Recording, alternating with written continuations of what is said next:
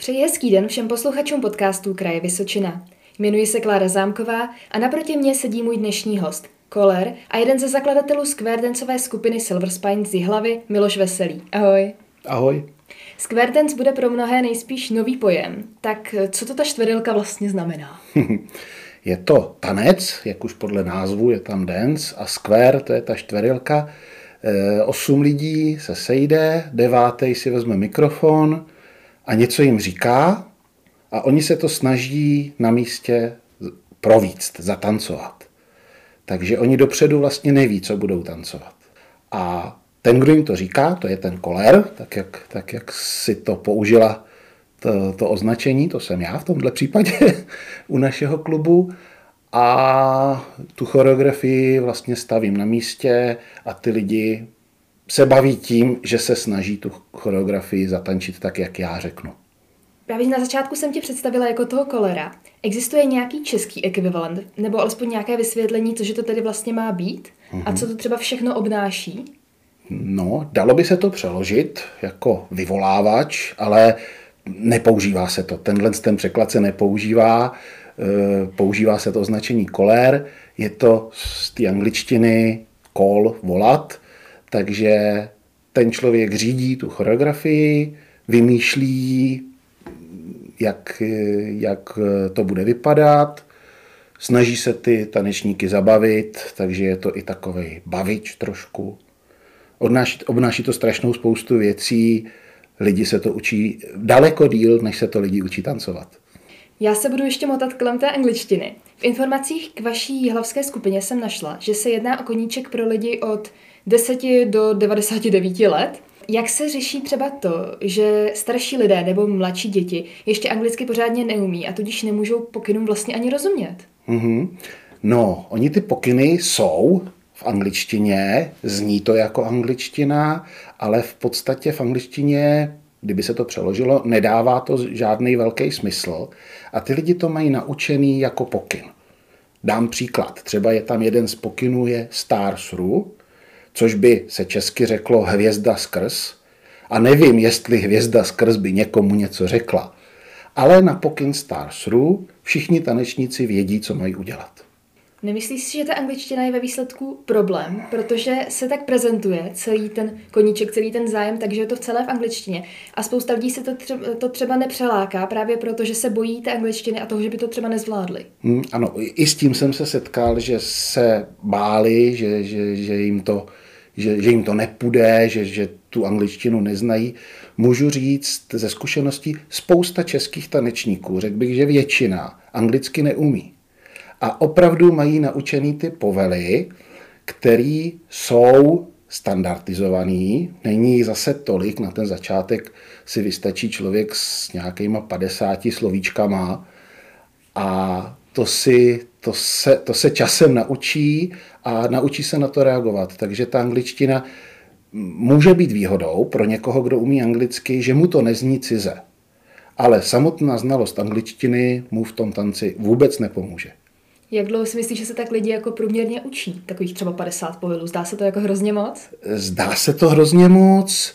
E, na prvním setkání s novými lidma většinou si dokážou zapamatovat těch 10, 10 povelů, takže pak už to jde rychlejc, pak už, pak už se to opakuje, takže během nějakých pěti, šesti setkání s těma lidma po hodině, dejme tomu, tak eh, ten základ dokážou zpracovávat a tancovat.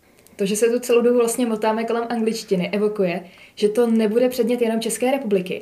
Tak kde všude se takhle vůbec tancuje a kde je to třeba nejrozšířenější? Je to mm-hmm. právě Česká republika? Nejvíc rozšířený je to v Americe, odkud to vlastně taky pochází, odkud to přišlo i do Evropy. Eh, v České republice se tomu věnuje několik set možná tisíc lidí.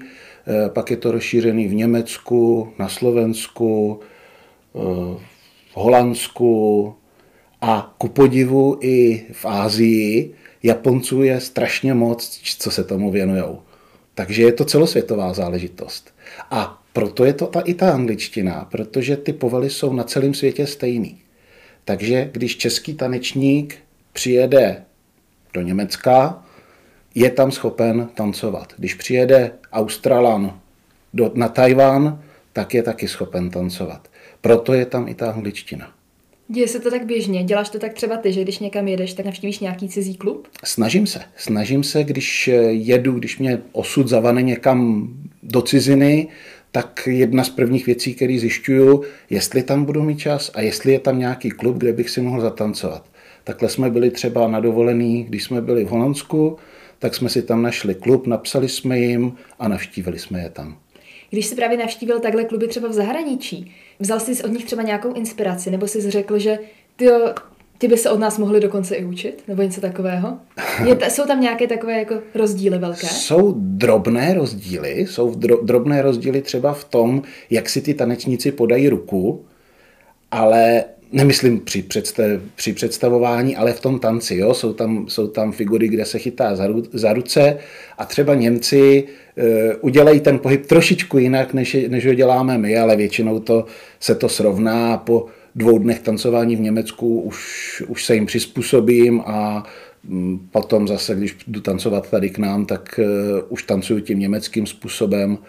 Někdy bývá rozdíl třeba ve výslovnosti některých figur, to vykládal kamarád právě na Tajvanu, že měl problém že e, s porozuměním, že tajvanská angličtina byla jiná než česká angličtina. E, sám mám zkušenosti, třeba když přijel Australan a koleroval nám tady, nebyl žádný problém. Zmiňoval jsi i české skupiny. Existuje mezi nimi třeba nějaká spolupráce nebo společné soustředění? Eh, určitě ne soustředění, ale pořádají se akce, většinou jsou to víkendové akce, těch českých skupin odhadem kolem 15-20 funguje. A eh, běžně mm, se, se koná tak dvě až tři akce do měsíce, kam lidé, lidi z ostatních skupin můžou přijet, setkají se tam s těmi svými přáteli z těch ostatních skupin, zatančí si spolu, popovídají. Je to i hodně o tom setkávání. Pořádá i jihlavská skupina taková setkávání pro ostatní? Mm, jihlavská skupina je poměrně malinká, ale snažíme se pořádat. Eh, aspoň jednou za rok eh, děláme setkání mm, zde v Jihlavě, kam přijíždí kolem 50 tanečníků ze všech klubů z republiky. A my jsme se konečně dostali k té jihlavské skupině. Eh, jak tebe vůbec napadlo v Jihlavě založit skupinu tancující square dance? Jak ses k tomu tak vůbec jako dostal? Náhodou.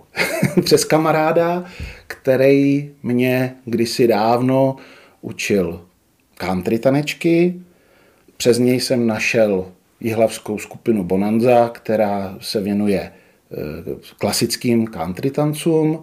Tam jsem nějakou dobu působil i s manželkou a po čase jsme zjistili, že existuje i tento square dance, který nás zaujal a protože nejbližší skupina byla v Praze nebo v Brně, tak se nám to zdálo daleko, no tak jsme si založili svou skupinu. Říkal jsi, že skupiny si mezi sebou organizují různé akce ale je to jenom interní záležitost, anebo děláte třeba nějaké výstupy pro veřejnost, kde ukážete, co třeba tancujete nebo umíte? Ono je to těžký, protože e, celá, celý smysl tohoto našeho počínání je bavit sebe navzájem, bavit, aby se bavili ty lidi, co tam přijedou, aby se, je to taková čistá radost toho tanc, tancování. A upřímně řečeno na pohled pro nezasvěceného člověka to může být trošku nuda. Protože legrace a zábava je právě v tom snažit se udělat ten pohyb tak, jak eh, má být a nezasvětený člověk, který tomu nerozumí, neví, co, co ti tanečníci se snaží udělat, tak ho to přestane po chvilce bavit. Proto se ani eh, v tomto veřejně nevystupuje, nesoutěží se v tom, což třeba mě naprosto vyhovuje, protože já nejsem příliš soutěživý člověk a bohužel je to i ten důvod, proč tento náš koníček strašně málo lidí znají. Takže když se, se někdo podívat, co to vůbec obnáší a jak to vypadá, tak vás musí vyloženě navštívit na nějaké zkoušce? Je to nejlepší, co může udělat. E, vítáme každýho, kdo se, kdo se přijde podívat, jestli se mu to bude líbit nebo nebude líbit. to záleží potom už na něm, ale kdokoliv by to chtěl vidět, rádi mu to předvedeme. Jak často takhle zkoušíte? Scházíme se každý týden na hodinu a půl až dvě. Má komunita okolo Square Dance nějaké zvyklosti nebo zvláštnosti, které se drží jako návyk, ať už je to třeba dress code nebo něco podobného? Mm-hmm. Takovýchto věcí je spousta. První, co je v Čechách neúplně obvyklé, na potkání si všichni tykáme. Ať jsou to zasloužilí členové, ať jsou to nováčci, ať jsou to staří lidi, mladá děvčata, všichni všem na potkání tykají. Na to je potřeba si trošičku zvyknout, než, než, si, než eh, to člověk přijme. Takže to je jedna z prvních věcí. Eh, oblečení není úplně předepsané, v podstatě jakýkoliv slušný, oble, eh, jakýkoliv slušný oblečení je v pořádku. U pánů se většinou dodržují dlouhé rukávy a u dam sukně jsou to, někdy to bývají takové široké sukně, nevím, jak to přesně nazvat, ale e, jsou typické pro tento druh tance, ale není to podmínka. Není to nepraktické tancovat s dlouhými rukávy, širokými sukněmi, když je to vlastně taková pohybová aktivita? Je to, je to, naopak je to praktické, třeba ty dlouhé rukávy u pánů jsou z jednoho praktického důvodu. Pánové se potí a když eh, je dámy mají chytit za předloktí, tak pro ty dámy je příjemnější chytit za, za, za košily, než za spocený předloktí. Takže kdyby se k vám chtěl někdo přidat, nemusí vyloženě zhánět nějaké speciální oblečení, ale může prostě přijít v podstatě v jakémkoliv sportovním. Jistě, samozřejmě eh, běžný, běžný oblečení, v jakým chodíme do práce třeba, pokud nejsme zrovna horníci, tak eh, se dá použít. Potřeba jsou akorát taneční boty nebo jakýkoliv boty do, určený dovnitř. No a kdo by se k nám chtěl přijít podívat, tak ať si najde naše stránky nebo přímo můj telefon a domluvíme se na návštěvě, podívání. Pokud se mu to zalíbí, budeme jenom rádi, když s náma začne tancovat. Říká můj host, zakladatel skverdencové skupiny Silver Spine Hlava Miloš Veselý. Nový podcast Kraje Vysočina vychází každé pondělí a najdete ho stejně jako ostatní díly na www.kr.vysocina.cz. Děkujeme, že nás posloucháte.